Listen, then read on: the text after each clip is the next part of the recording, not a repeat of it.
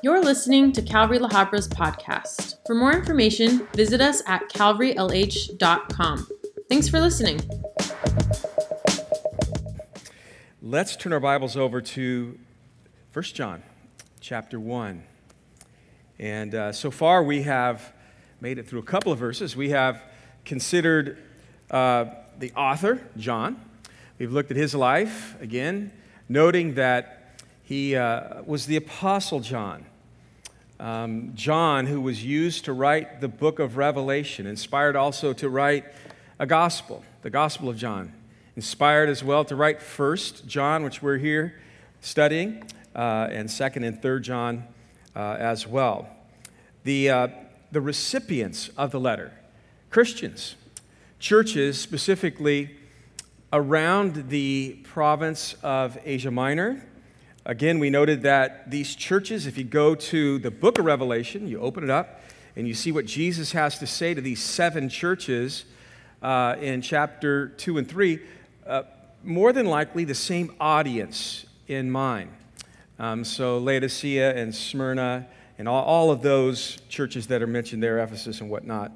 But um, we noted that, that, the, these churches were facing some rather serious challenges. And at the top of the list would have been false teaching from false teachers. And John will even note the fact that they were of us and left us. Uh, they, they, were, they were once part of the community of believers, but had kind of walked away and they began to believe other things and teach other things that were contrary to sound doctrine. At the top of their inerrant teachings was their false view of Jesus Christ. The, uh, the ones that we will refer to as we're going through these studies are the Gnostics and, and the ascetics. They were the, the more popular. There were other false teachers and other movements that we would look at as errant in that day and that time. But these are the two that John seems to be addressing. The Gnostics, of course, uh, they, they believed that they were the, the ones that, that knew all. They were the deep thinkers and they had superior knowledge. Um, they believed that they, what they believed about God, what they believed about Jesus, was superior to anything the apostles ever had to say. Um, they believed that um, all material matter, all even our bodies. It's, it's just, they're evil. And so there were different sects that broke off of Gnosticism and asceticism and still under the veil of these movements, but there were different sects within these movements, and they just, they, they took it to the extreme. So one sect, of course, would say, well, since our bodies are evil, they're always evil, they can never change, we got to flog our bodies. We got to deny our flesh. We got to just really punish our flesh. Listen, in order to, to gain a right standing, or to gain a spirituality, or to gain righteousness. Then there was another part of the sects, more connected to the ascetics, who believed that, well, the, the soul and the body are two separate things. And since the body is evil and will always be evil, Man, indulge. Just do whatever you want. Whatever you feel is what drove them to their indulgence. The, the, the mind, which they believed was the seat of the emotion and the seat of, of, of the will, the thinking and whatnot, they said, well, with, with that, it, it, it's separate, you see. And so you can just kind of run with that and, and, and pursue whatever you wanted with that. But both, both of those movements believed, as they taught about Jesus, that, that he was not God in flesh, that he was an emanation of God, a vision at, at most, like a phantom figure. And so, John, of course, as he's writing to these Christians living in that area, probably himself living in the area of Ephesus, again, John, later in his life, writing probably his, his gospel when he was in his, his 50s or 60s, writing these letters the letter of Revelation, the letter of 1st, 2nd, and 3rd John, well into his 90s. He's an aged guy now with a heavy heart writing to the churches, wanting them again to, to know, uh, uh, to, to get back to, to who Jesus is. And again, in his gospel, we even saw that. So early on in his younger years, in his 50s, amen? When he was younger, yes, uh, he, he was all about Jesus. His gospel was all about Jesus and, and proving the fact that indeed he is God, giving eight miracles again that, that would clearly show that he is God. Then in his epistle here, he's still all about, about Jesus, constantly pointing to Jesus, using the name of Jesus 11 times in this letter. The, the, the phrase, the Son of God, in reference to Jesus, some 23 times. So we noted that in his gospel, his focus seemed to be on non believers. Because at the end of that, at the end of giving these eight miracles that Jesus did, displaying that he was God, he would say, Now, I could write many other things, but these things I have written that you might believe. So, writing to non believers and, and, and, encouraging them that they might believe that Jesus is the Son of God, and, and, and that in believing that, they would have life in his name. But as he writes to the, the, the, this first letter here to the churches, he's writing with believers in mind, that, that they would be assured of their salvation, that they would be assured of the eternal life that they have in Jesus Christ. And he would say that in John, uh, 1 John here, chapter 5, where he'd say in verse 13, These things I have written to you who believe in the name of the Son of God that you, you, you may know, the assurance there that you have eternal life, and that you may continue to believe in the name of the Son of God. So he begins his letter with, with a focus on Jesus. In chapter 1, verse 1, we noted the, this whole idea going back to just the identity of Jesus, that which was from the beginning. It's a reference, again, we talked about to the pre existence of, of Jesus. What was Jesus' role from the beginning of the material world? We, we gave that, that reference out of Colossians chapter 1, 16 and 18, where Paul clearly says, and Scripture clearly teaches, that he is the creator of all things and the sustainer of all things. And then in verse 17 of Colossians chapter 1, it says, And he is before all things, and in him all things consist. And so when, when the, the material world began, when, when creation was created, Jesus was already there. Now, why does John bring that up? Because in saying that, it's supporting the fact that Jesus is God, that he is eternal God who has always been and is and forever will be. Then, John, we saw, he, he began to talk about when he and the disciples first encountered Jesus in, in verse 1 again, that which we have heard, which we've seen with our eyes, which we have looked upon, and our hands have, have handled. He's like, okay, he, he, wasn't a phantom, he wasn't a vision, he wasn't an emanation of God. Man, this is a, a reference to something we have personally witnessed, we've personally seen, we've personally heard. And, and, and this is like from the very beginning when we first met him. We talked about it, you know, in our, our study last time, just what was it like to hear the voice of Jesus, the tones and the, the inflections of his, his voice and whatnot. But the idea was that in, in, in building a case that Jesus, as God, actually took on flesh, John just goes, look, we were there. This is what we saw. This is what we heard. We talked about how, how they would have heard Jesus weep how, how, how they would have heard him call them to follow him personally. They would have heard his messages. They would have heard the loud voice of Jesus when he was, you know, turning over the money changers' tables and saying, You've made my father's house a den of thieves. It should be a place of prayer. When he cried out with a loud voice, Lazarus, come forward from that tomb. They would have heard his loud voice. They would have heard him as he talked clearly and with, with, with, with just deep passion about how he would die, giving the details about his death, and that three days later he would raise from the dead.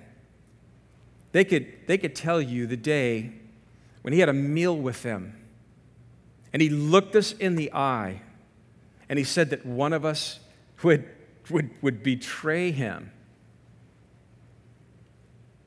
We have heard him. They would have heard his voice before he went to the cross, and they would have heard his voice after he was raised from the dead, walking on the earth for 40 days in his glorified body. John says, We've seen him.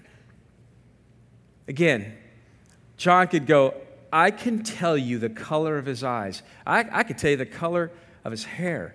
I, I could tell you how he walked.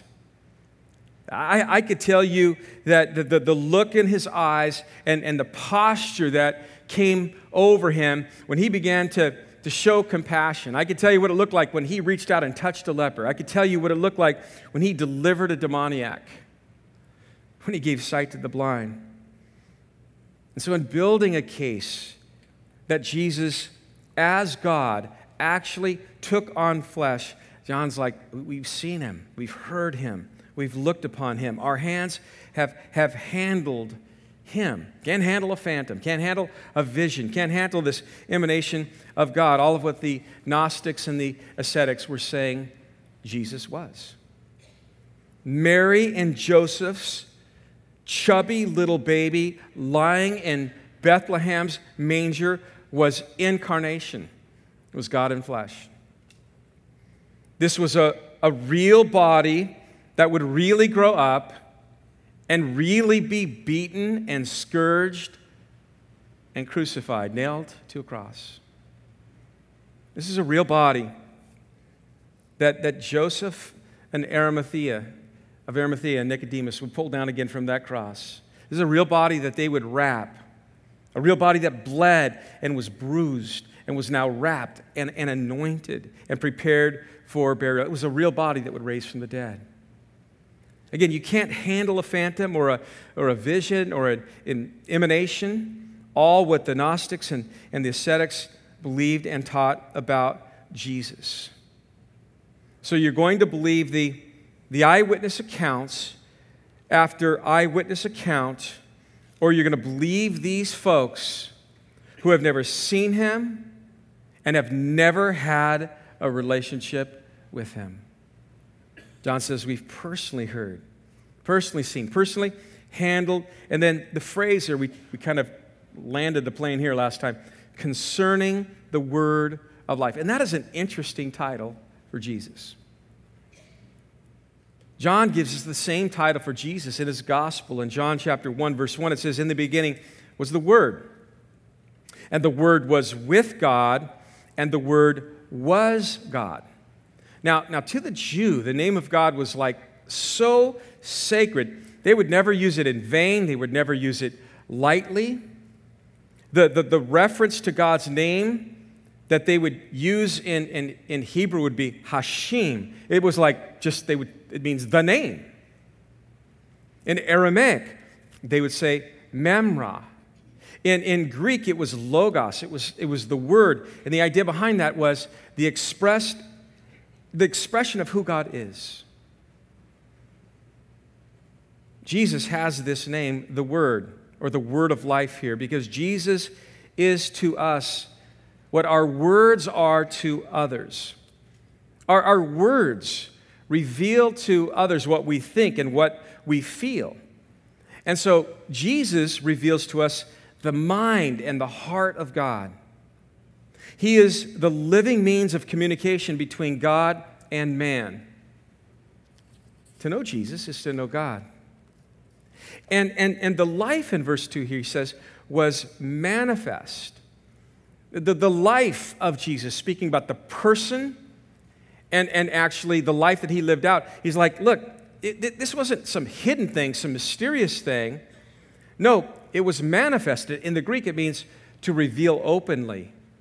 The person and his life was revealed openly. The person of, of Christ, who he is, God in flesh, revealed openly. The, the life of Christ, how he lived his life, and how he models his life to his followers, revealed openly. And Jesus' life that he modeled was a life in stark contrast to the life that would be lived by the people that were following the teachings of the Gnostics or the ascetics. His life was in stark, uh, stark contrast to, to, to any form of Gnosticism, asceticism, Judaism in that day, or any form of paganism in that day. You see, the, the Gnostics and the ascetics, they reduced the person of Christ the, to, to, to something that was unable to redeem. They, they, re, they reduced the person of Christ to something that was unable to save. They reduced the person of Christ to someone that was unnecessary to follow. Thus, they encouraged people to follow them. After all, they were the intellectual elitist. Again, the word Gnostic comes from a Greek word uh, to know. To, to know, the, the, the, the gnosis. You put an A before that, and it's like to not know. Agnostic is someone that doesn't know. The Gnostic is the knower, the one that knows. But they took that as supreme knowledge. And the Gnostic would say, Follow me, follow our ways. The Gnostic saying that the flesh is so evil, you just got to deny it or beat it or starve it or, or flog it. That's how you become spiritual. That's how you become righteous. The ascetics are like, no, no, no, no, no, no. Hold on. Our soul and our emotions and our intellect, that's, that's all good. Only the body is evil. So indulge and, and follow your feelings. Live and let live. Think of the life that that would produce. Gnosticism, asceticism was like follow your feelings. Paganism said, follow one of our many gods. Whoever you feel your God needs to be, fear that and follow that. Judaism said, follow the law, keep the law, maintain the law, keep the traditions, maintain the traditions, for in that you find righteousness. But Jesus took on flesh, walked in a lost world uh, filled with paganism and legalism, and said, Follow me, come to me, Place your faith in me. To the legalist who, who believed salvation was found through works, by, by, by keeping the law, by keeping the traditions, Jesus would say, No, no, no, no.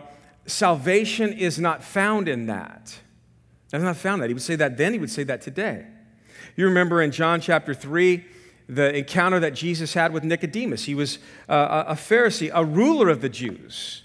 This guy was like an accomplished in Judaism. But he came to Jesus by night. And he said to him, Rabbi, Rabbi, Rabbi, listen, we, we know that you are a teacher come from God because, you know, no one can do these signs that you do unless God is with him.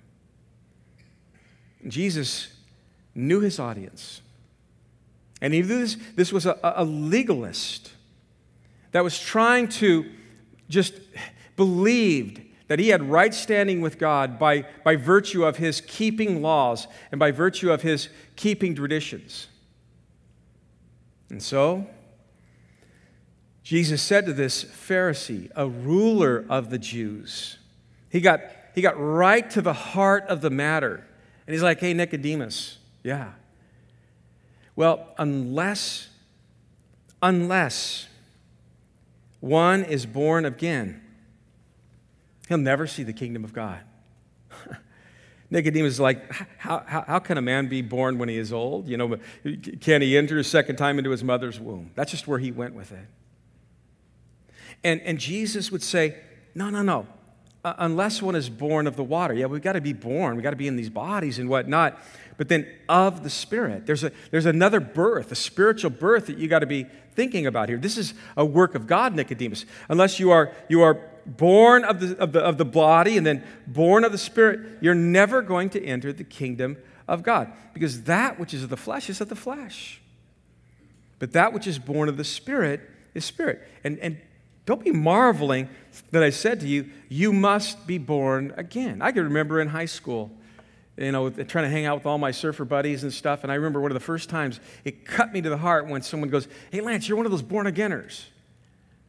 And, and, and by reference of that, he was calling me an extremist in front of my friends. And I got embarrassed. I remember that. I remember being embarrassed by someone saying, Oh, you're one of those guys that are like born again. I remember being embarrassed. I'm not anymore. I, I, I've been educated. I went through my Bible and realized, hey, Jesus is like, unless you're born again, you're not going into heaven, Lance. I am born again and proud of it. I'm a born againer.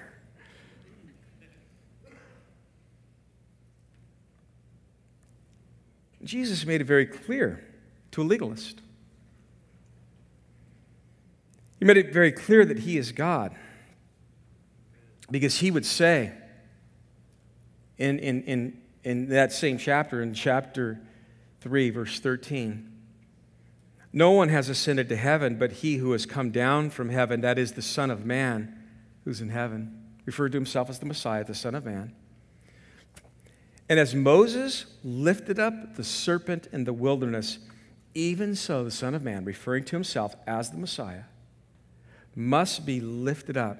Listen, that whoever believes in him should not perish, should not live eternally apart from God, but have everlasting life with God.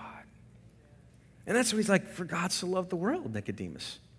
He so loved the world that he gave his only begotten Son, that whoever would believe in him would not perish, but would have everlasting life. That's the message to the legalist. And he's like, he who believes in him is the one that's not condemned. But he who does not believe in him is, is condemned already, Nicodemus, because he has not believed in the, the name of the only begotten Son of God. That's what he would have to say to the legalist. In that day and in this day. If, if, if salvation was found through works and, and keeping traditions, there would be no need for Jesus taking on flesh and going to the cross. Now, for those that were caught up in paganism, in the New Testament era, they had their, their Greek gods, they had their, their Roman gods. There was a plethora of, of gods. They had a, Ishtar was the goddess of war. They, they had Kronos, which was the, the Greek god of time. They had Jupiter, which, the, which was the god of the sky. They had Artemis, which was the Greek god of fertility or childbirth. They had Diana, which was the Roman goddess. And, and her temple in Ephesus was so massive and so sought by her followers around the Roman Empire that it would become one of the seven wonders of the ancient world. We're talking about serious idolatry here. There was Zeus, the chief god. And go on and on. There was Pan, the, the god of, of agriculture. So, so, what did Jesus have to say to the idolater of his day? Well, you remember when he was walking through Caesarea Philippi up north in Matthew chapter 16, he was walking through the area that was just the, the epicenter of Pan worship. And we all remember the, the, the, the, the picture of what Pan looked like. He had like a goat like head and a, and a horse body, and he held the, the pan flute. You remember all that? We derive our English word panic from that. And in that area, there's still to this day, as we take tours up in there, there's all kinds of idols and, and, and just and, and, and, and altars, I should say, and, and areas where you can go and, and see where Jesus walked through and what he looked at when he was walking with his disciples through the area of Caesarea Philippi and going, wow, man, these guys are really still worshiping a lot of idols and pagan gods. Their altars were everywhere. Well, what did Jesus, what did he think about that? And what did he have to say about that? It was with his disciples that he would be like, hey guys, this is important. Who do men say that I am in that setting? Put yourself in that setting walking with him. And I take it this way when I do tours through there, I, I, teach this study, and I'm like, it would be like Jesus walking around saying, Man, I see what men believe deity to be. What do men see me as? What, what do men see me as? And that's a great question. And you're walking through, you know, the epicenter of, of paganism. How are people actually looking at me? And, and, and it was you know, a brilliant question to ask. And the disciples were like, some like, ah, you know, now that you bring it up, some say you're like Elijah returned back or John the Baptist and whatnot. And then he personalizes this. This is how Jesus deals with paganism. He cuts right to the heart of paganism, just like he cut right to the heart of legalism. Because he doesn't want us to be wrong about Him. Because salvation, righteousness, right standing, and eternal life hinges on how we see Him, how we view what He offers us. So he cuts right to the heart of paganism. And he says, okay, some are thinking, you know, I'm John the Baptist, come back from the dead, or Elijah, one of the prophets. Yeah, okay. And then he, he cuts right to the heart by personalizing this. And this is the most important question any of us will ever answer Who do you say that I am? That's it. And it comes down to that. If, if you're like the Judaizers, another group that would, would, would creep into the church and bring in false teachings to the church, they believed that Jesus was God. They, they, they did. The Judaizers in that day, they believed that Jesus was God, and they believed that, that salvation was provided from him, through him, but they believed that your salvation wasn't complete. They believed that in order for your salvation to be complete, for you to really be saved, you're almost saved, but now you, re- you put faith in him, you're almost saved. You really want to be saved? And they would list off all of these rules and regulations that were rooted in Judaism. You got to eat this way, you got to follow these traditions, you got to do these laws, all this kind of stuff. And so Jesus would say to the isms of his day, You all have, have taken something from me or added something to me. And what, what the isms have done has tried to limit who he is. That's what they've done. Don't follow him, follow us. And the isms of his day whether it's paganism, Judaism, eh, you know, Gnosticism, asceticism, all the isms of his day are no different than the isms of our day. Where they're trying to limit who Jesus is or add something to who he is. So Jesus cuts right to the heart of the matter with a legalist, and he cuts right to the heart of the matter when he's in the realm of the epicenter of paganism. And he says, Who do you say that I am? Personalize that. And so, as we're going through the, this epistle that John wrote, he's writing to people who have bought into teachings that say something other about Jesus. They, they, they, they, say he's something other than who he actually was. And what that does is it, it limits who he is in your life. It limits why he came and what he had to offer in your life. If you believe that Jesus is just some vision, a vision can't save you. If you believe he's a phantom, a phantom can't save you.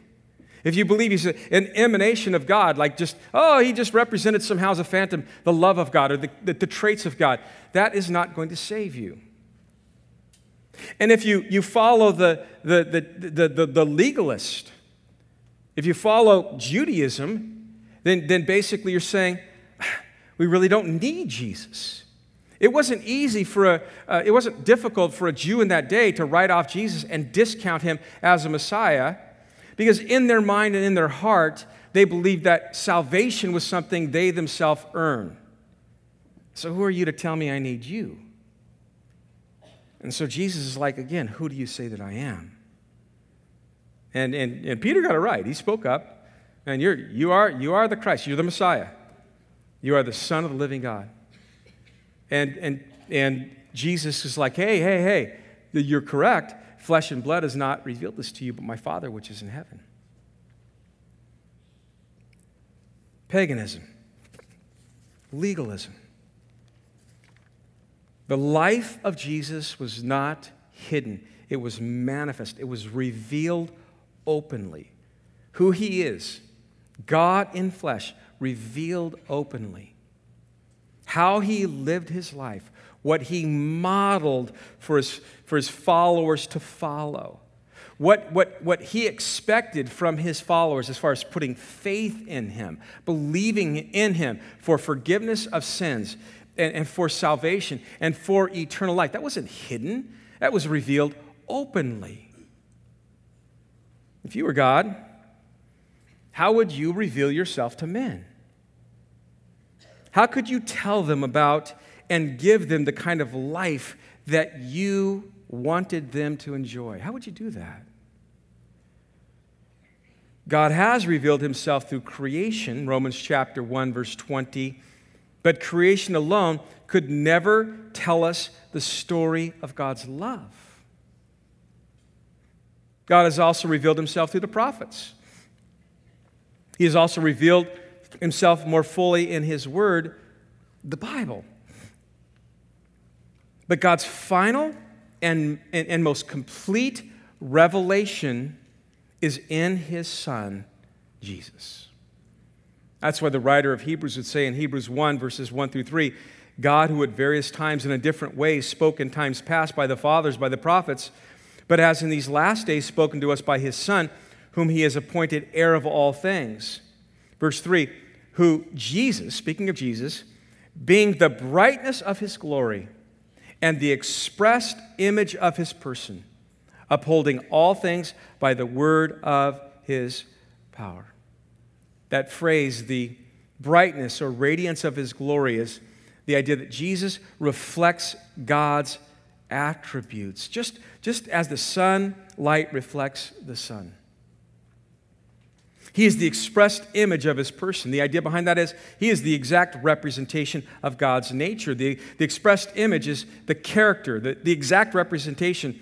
It, it's he is God. He is in the very form of God. In John 14, verse 9, it was Philip who said to Jesus, Lord, show us the Father, and it is sufficient for us. And Jesus is like, hey, guys, Philip, man, have I, have I been with you so long and, and yet you don't know? You don't know me, Philip? He who has seen me has seen the Father. You're looking at deity. In Christ, the invisible God, who is triune, Father, Son, and Holy Spirit, in Christ, the, the invisible God became visible. This is what John is talking about in our text. God has always expressed himself to man through creation, through prophets, through his written word, but the ultimate way for God to express himself to mankind is not through a letter or through a spokesman. The ultimate way to express himself is to be there himself. So God becomes a man. That's what John talked about in his epistle in John 1:14, where the word became flesh and dwelt among us, the incarnation. I know it's early, but Merry Christmas. We'll be there in about a month. then it, it, it, it says, The Word became flesh and dwelt among us, and we beheld His glory. The glory of the, the only begotten of the Father, full of grace and truth. Again, you want to see God? Look to Jesus. He is the full, final, and complete revelation of God. Then, then in verse 2 again here, the, the life was manifest. We've seen, we've heard, we bear witness, and we declare to you that eternal life Another phrase. The idea is speaking about Jesus, he has no beginning. He is not created, he is divine, which was with the Father and was manifest to us. John's like, listen, we are, we are not passing on some secondhand, you know, religious experience that's inherited from somebody else or something we just discovered in some book. No, we are declaring what, what myself and the other disciples personally and intimately experienced with Jesus for three and a half years that eternal life, that eternal God. That which was with the Father and was manifest to us.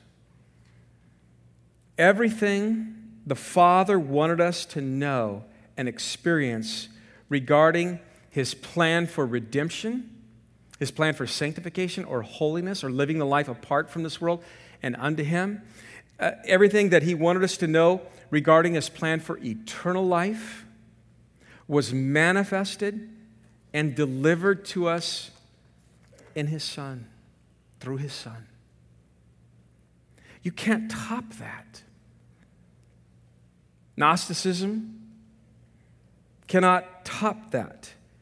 No pagan can top that. No Jew can top that. How can you beat the Father's revelation? You can't. And yet, false teachers of their day and false teachers of our day are trying again to reduce the person of Christ to something that is unable to redeem, powerless to save, and unnecessary to follow. In the Mount of Transfiguration, in Luke's account in chapter 9, verses 4 and 7, it says that, that Jesus just, he just like, let me reveal my glory to you, Peter, James, and John. Like, whoa.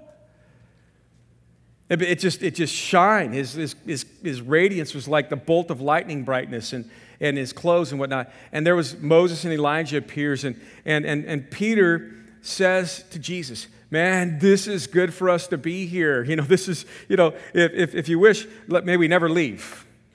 Let us just like make three tabernacles. You know, this would be great. You know, one for you, one for Moses, and one for Elijah. And, and isn't that just so human nature? We just want to make temples, just like tabernacles, and just let's just stay here and no need for you to go down and that whole cross thing. Let's just hang out here with these guys. This is really cool. But no, no, no, that wasn't what that was about as he was speaking, there's this cloud just overcomes Mount Hermon there. And, and it overshadowed all of them. And then all of a sudden, a voice cracks thunderously from the heavens, and it's the voice of the Father. The voice of the Father saying, This is my beloved Son, in whom I am well pleased. Hear him. And that's the idea. I have given him to you to reveal me and my plan to you. Hear him. And when the disciples heard it, they fell on their faces. They were freaked out, man. But Jesus came and touched them and says, Arise, don't be freaked out. And when they, they lifted their eyes, and this is the goal, when they lifted their eyes, they saw no one but Jesus only. And that's the idea. Can we agree with that? Yeah, that's a good thing, man. You know, it, it, we, can, we can have our eyes set on, you know, Jesus plus something. We could have our eyes set on, like, ah, away from Jesus. We could come to a church like this, and we could, we could be, we could, we could, we could worship ourselves in a place like this. It'd be hard, but you could. You could worship, worship. You could be all about worship and never think about Jesus. You go, man, I like this sound. I could, I could worship music. I could come here and, and, and, and, and just have my intellect. Oh, man, I could worship history. Man, that guy up there, he gives a lot of historical background. I could just be all about that. I could be all about a historical person that I don't believe is God. I could be about all kinds of like religious stuff and be in tune with all of that and know all of that, and actually in my mind believe that somehow my church attendance, like the more I come right now, the more I'm in right standing with God. Man, the more I give or the more I do, and you could be just like the Judaizers, the legalists of that day, where you feel like somehow you're earning your way into right standing with God. If that were the case again, there would have been no need to send Jesus. We need a Mount of Transfiguration experience with Jesus. That's what we need. We need Him to reveal His glory in such a way where we are just like done. We're on our face, done with everything else, and when we get up, it's all about Him only. Not about Calvary Chapel. It's not about committed. It's not about the good old days. It's not about this day. It's about the person of Christ. And it's about the life that he modeled, that which the Father manifests to us so we can see him and know him and put our faith in him and have our lives transformed by him and begin to follow him in the newness of the life that he gives us. It's all about the eternity that he offers.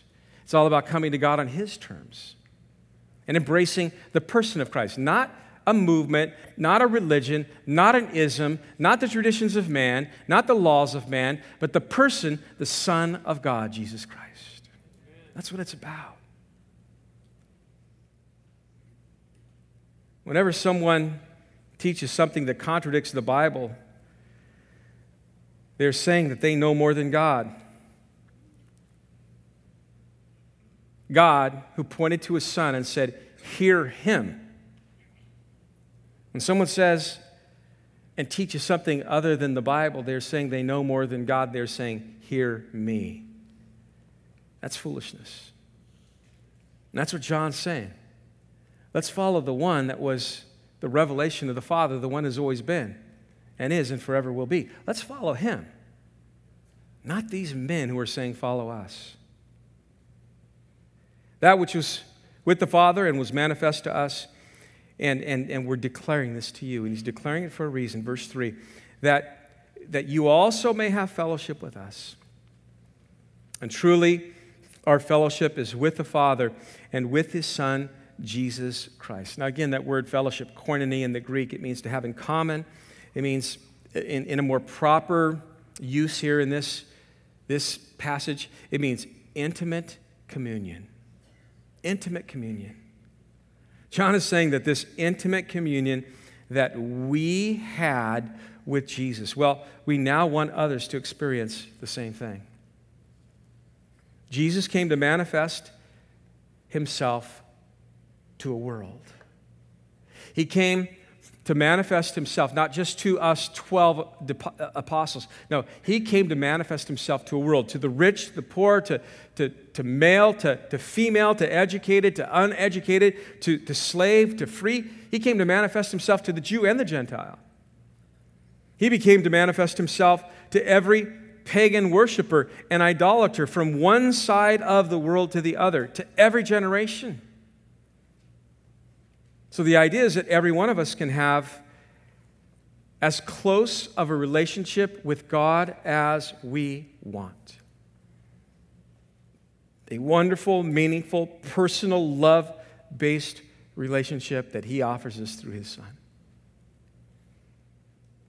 There are those that will look at John and the other apostles and they'll say, Well, if I had a chance to walk with Jesus as you did and see what he did and handle him and hear what he had to say, well, then I would be just as sold out and, and you know, uh, for God, you know, like, like those guys.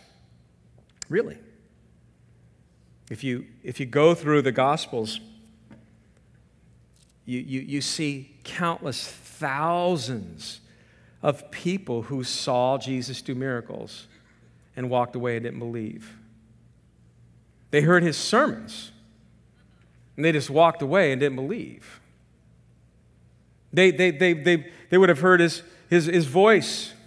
They would have seen with his eyes, their eyes, deity on display, but they walked away and chose not to believe. They never entered into intimate communion with him. The disciples.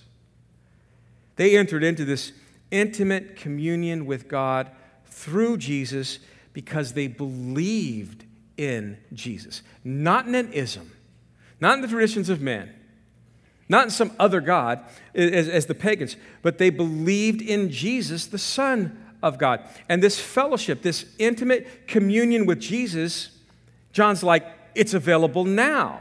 The fellowship with God through Christ, this, this work of the Holy Spirit, it, it's not the result of some experience in the flesh it's available by way of new birth. This is what Jesus was telling Nicodemus. You got to be born again. If you want this intimate communion with God through Jesus, we, like the disciples, must believe in Jesus. We can know him now. We can experience his forgiveness now. We can experience his peace and his comfort now. We can experience his presence now. We can hear him speak now through his word. We can see him work in people's lives now. But again, we've got to come to God on his terms. Again, 1 John 5 11 through 13. And this is the tes- testimony that God has given us eternal life, and this life is in his Son. He who has the Son has life. He who does not have the Son of God does not have life. These things I've written to you again. He's writing all this stuff down. That, that, that, that written, you who believe in the name of the Son of God, that you may know that you have eternal life and that you may continue to believe in the name of the Son of God. Again, the Christian life Christian. Christ, with the Latin suffix IAN, means the follower of Christ, those who believe and follow Christ. The Christian life and eternal life is all about believing and, and knowing who Jesus is. And John's like, we can't have false teachers in our day defining that because they'll get it wrong, and they've got it wrong. And we read this 2,000 years later, we realize we can't have false teachers defining this in our day. Jesus made this clear with the pagans, and Jesus made it clear with the Jews. He made it clear with, with the, the, the legalist. He, he made it clear with his disciples, very clear with his disciples.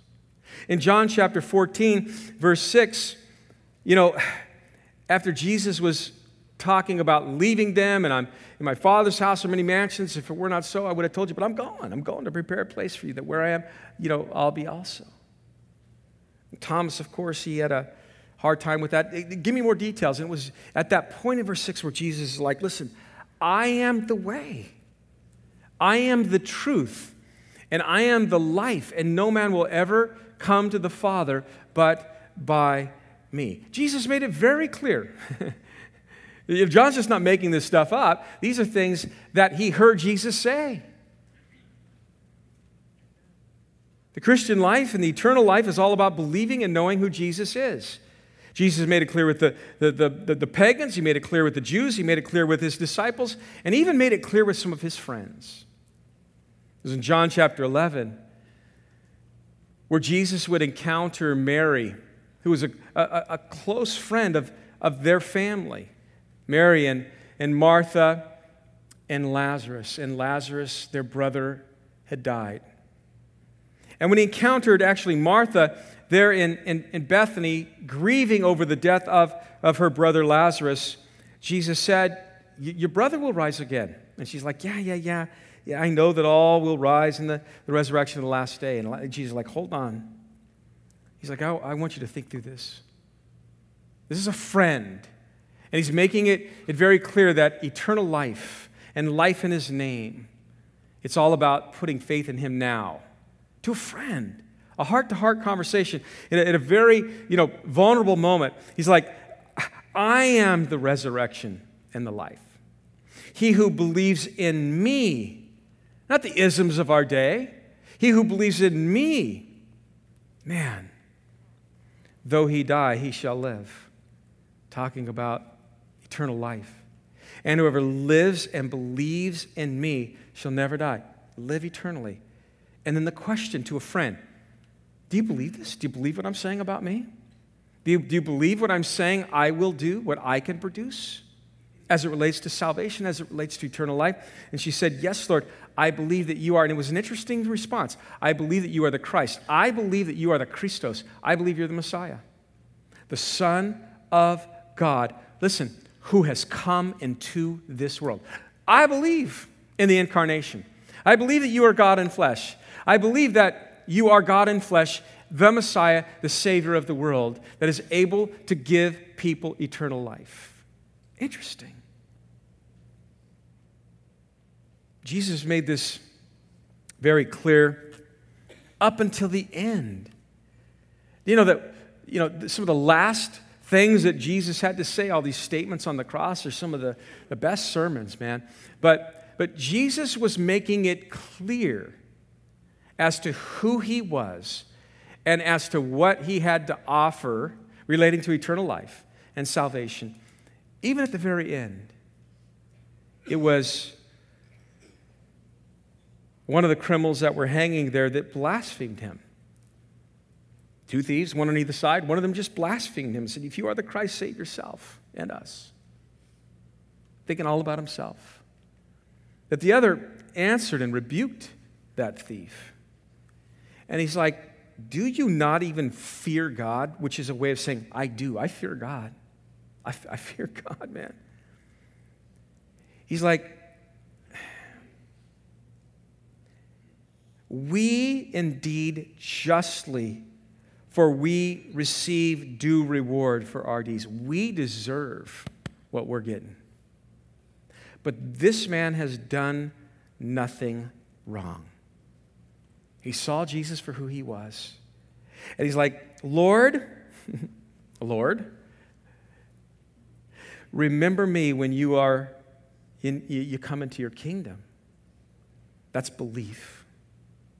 And Jesus said to that man who put his faith in him on that cross, Assuredly, I say to you today, you will be with me in paradise. Long before any of our modern day denominations would be formed, Jesus made it clear that salvation would be the result of putting faith in Him alone and the work that He would accomplish on the cross. This is what Paul would echo in Ephesians 2:89. Where you'd be like, for by grace we are saved through faith, and that not of yourselves. It's, it's, it's, it's a gift of God. It's not of your works, lest you would run around and boast about that. And finally, in verse 4, and these things we write to you that your joy may be full. You know, these first four verses are kind of like the introduction. It took us like four weeks to get through this, but, but in these opening verses, you just you see a couple of like the key purposes in John writing the letter. He's like, hey, I, I'm writing this so that you might know who Jesus is and that you might enter into this intimate fellowship with him, which allows you to have the same intimate fellowship that we have with him. And that brings us into intimate fellowship with, with one another. But, but, but now he also says, I'm writing this so that your joy may be found. So the question would be where is joy found? In knowing Jesus well. In knowing him well. There is no joy in Gnosticism, no joy in asceticism, Judaism, paganism, or any of the isms of our day. There is no joy to be found in anything that replaces Jesus or adds to Jesus. In the early church, again, you know, there were, there were those that liked to, to add to Jesus, the Judaizers and, and whatnot.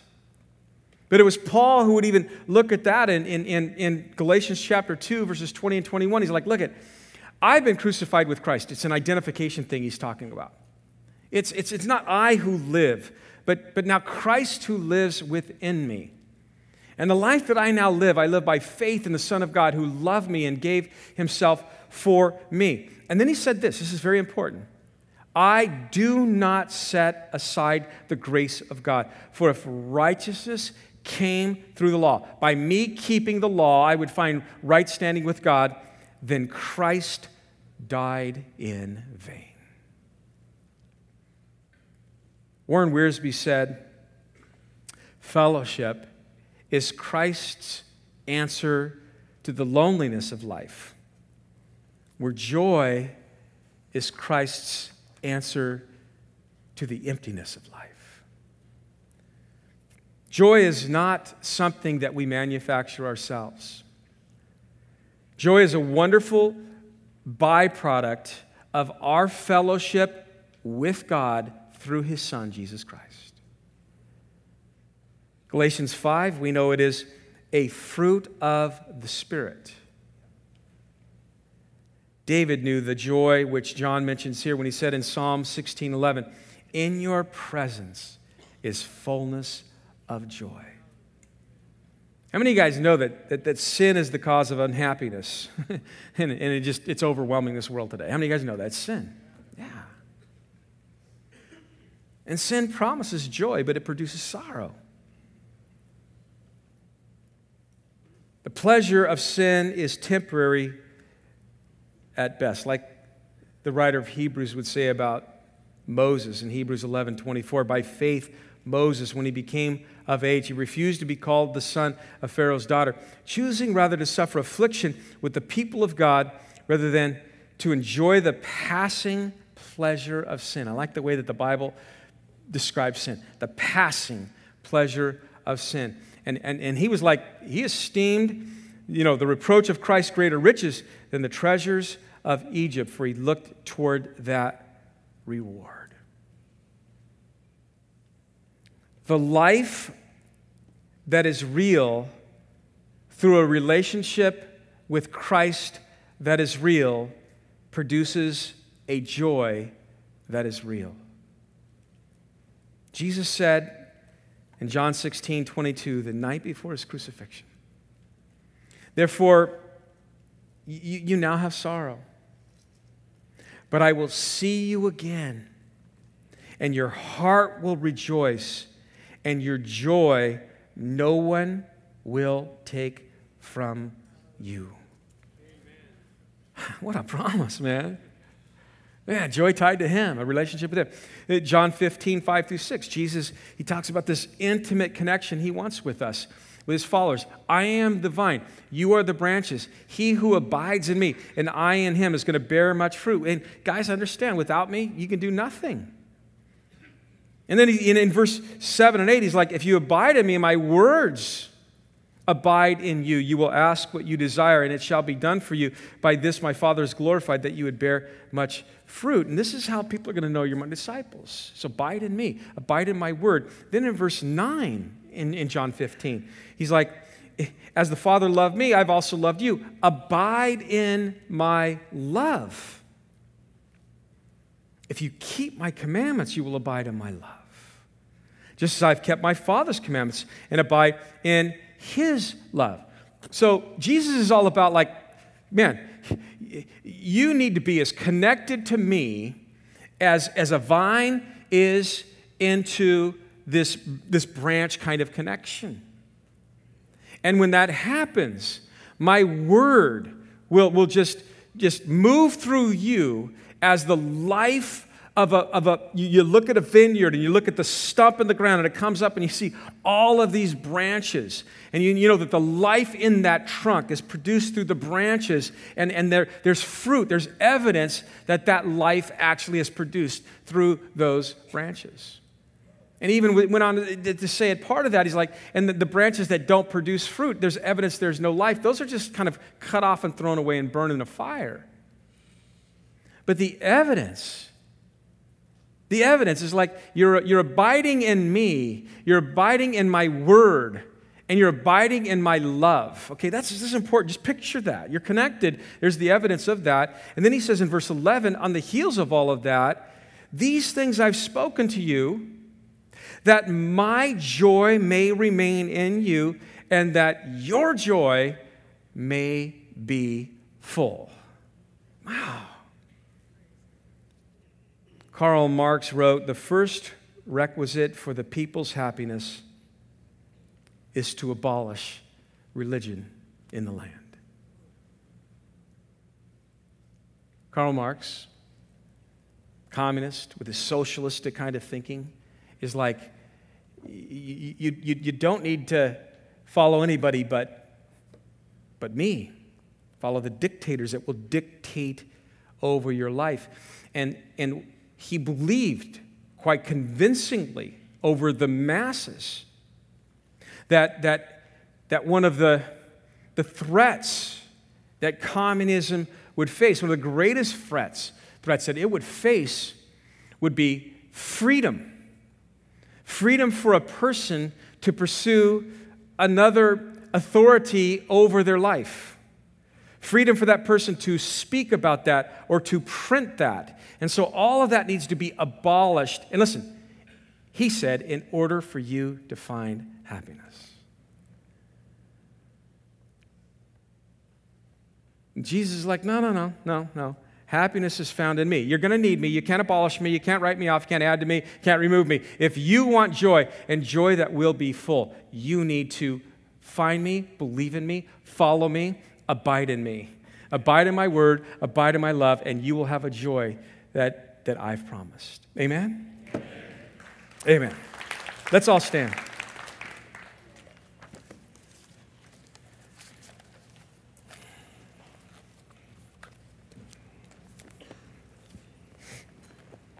Father, thank you for sending your son. Jesus, thank you for salvation, for eternal life that you offer us. Thank you for revealing yourself. Thank you for the incarnation, for taking on flesh, dwelling among us, so that you might die for us.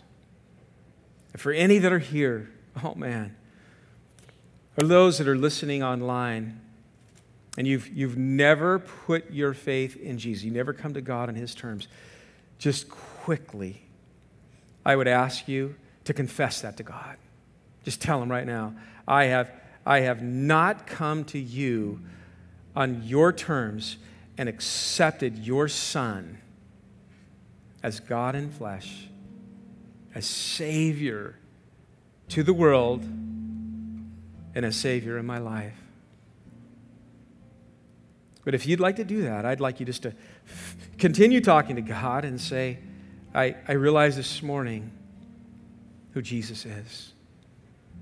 And I, I come to you now, Father, on your terms. I realize that salvation is a free gift. And I want that free gift. I want Jesus right now. So, in your way, you invite Jesus. Say, Jesus, come into my life. Men, we can have that intimate fellowship with him right now. He's here, he's listening. He won't force himself, force his love on anybody. He won't force forgiveness on anybody. If you want true forgiveness, you want to experience the love of God, the joy of God, the forgiveness of God, it's through his son. Receive all of that by receiving him right now and say, Jesus, come into my life. Forgive me my sin. Ask God to fill you with his spirit. And in your way, right now and throughout this day, if you've prayed that simple prayer, and I mean this, and I know God does, He deserves this. You continue thanking Him for getting your attention and for saving you this morning. And you follow His Son passionately, fervently for the rest of your life. In Jesus' name we pray these things. Amen and amen. God bless you guys. Have a wonderful day.